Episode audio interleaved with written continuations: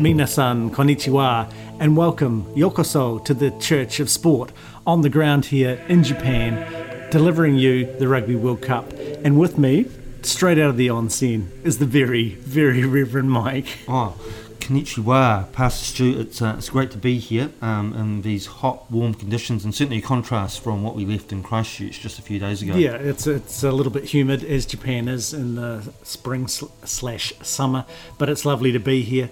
Uh, Japanese people very accommodating. Nice hotel we've got here as well, and we're really really excited to be back on the Church of Sport. Uh, it's been almost a year since we did our last show, and so we're back. It's timely Rugby World Cup, and so we're going to be covering uh, all of the All Black games and uh, looking at the playoffs as well, and getting the flavour of the tournament as much as we can while we're here. That's right, and you know, uh, when you say all of the All Black games, uh, and we'll be covering all of them, I guess uh, I'm looking forward to uh, the All Blacks and Boks game coming up. Um, pretty keen to see New Zealand play Italy, but I think I'll be leaving Canada and Namibia for you to cover, Stu, while I go and do some tiki touring.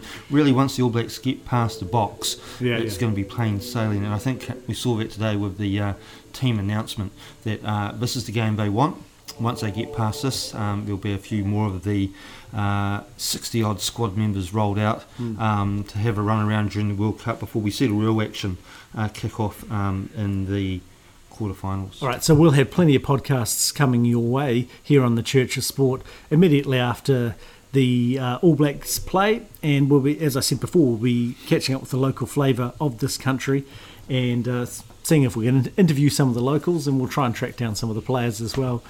Well, um, I guess you know when you say we're going to be, uh, I don't want, want us to overcommit, Stu. When you say we're going to be interviewing some of the players, I, I noticed um, in our media packs, our uh, media cards are distinctly smaller than those of um, One News, uh, the One News people that Yeah, we've yeah. seen walking around. Um, so yeah, the chances of us getting close enough, uh, we might just have to be standing behind the right person at the right time. But um, yeah, looking forward to um, reviewing the games. And again, um, I think the All Black South Africa game is the big one. Hmm. Um, and then uh, it'll be interesting to see how some of these other players go. Uh, and what sort of injuries and uh, concerns are raised or occur from the smaller games uh, like Italy, Canada, and Namibia, Hmm. um, because it's the small things that are likely to uh, have a big impact on us at the quarterfinals.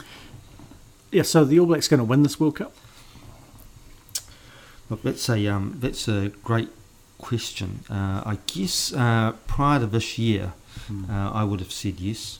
Um, I think uh, you know a lot's been made of the fact that they lost against the Wallabies um, and then came back and absolutely hammered them. Mm. But leading into that game against the Wallabies, uh, things weren't great. You know, the game against uh, South Africa and the Pumas were uh, were scratchy to say best, um, and the way we got beaten against Australia, I think, is the biggest concern. You know, uh, Australia uh, played rugby um, and played good rugby, and the All Blacks didn't know what to do. The following week, uh, the Wallabies, uh, for some unknown reason, as a lot of teams often do, uh, normally halfway through a game, they Mm. stop playing rugby um, and they start playing an All Black style of game, which they just can't compete with.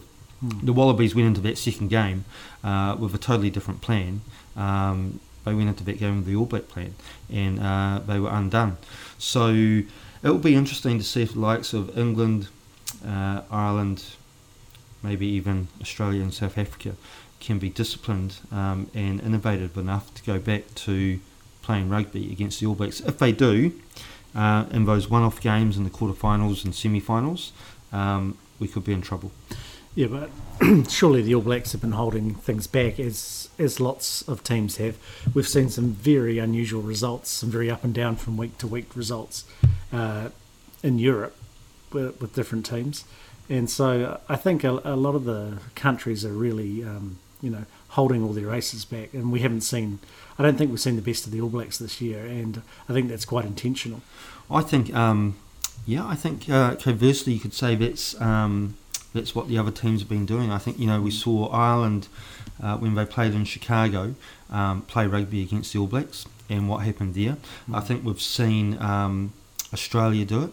Um, and we sort of result there. I think teams uh, maybe they know how to beat the All Blacks, um, and maybe you're right. Maybe they're um, playing those cards close to their chest um, and not doing it consistently with a view of if we get the All Blacks uh, mm. in the quarterfinals or semi-finals or final, mm-hmm. we know what to do to tip them up. So, uh, are the All Blacks going to win this World Cup?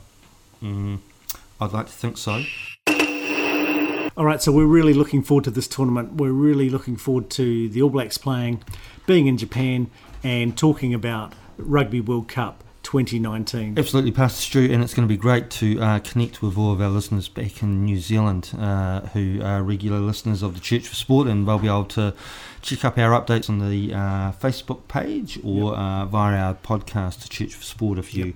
search for that in any of your podcast apps, you'll be able to find us. Mm. And uh, yeah, it's not long now, it's uh, two two sleeps, two sleeps until we get to uh, head along to uh, the International Stadium in Yokohama, um, which is uh, what sort of train ride do we have from uh, Tokyo to look forward to, uh, Pastor Stu? About forty minutes. About forty minutes. Yep. that's great. So, uh, so plenty of time to read up on the team lists and try and somehow.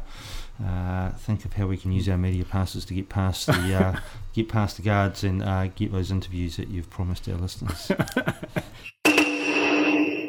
So make sure you join us on the Church of Sport for everything great about this Rugby World Cup 2019. And remember, go in peace or just go hard. Amen to that, Pastor Stu.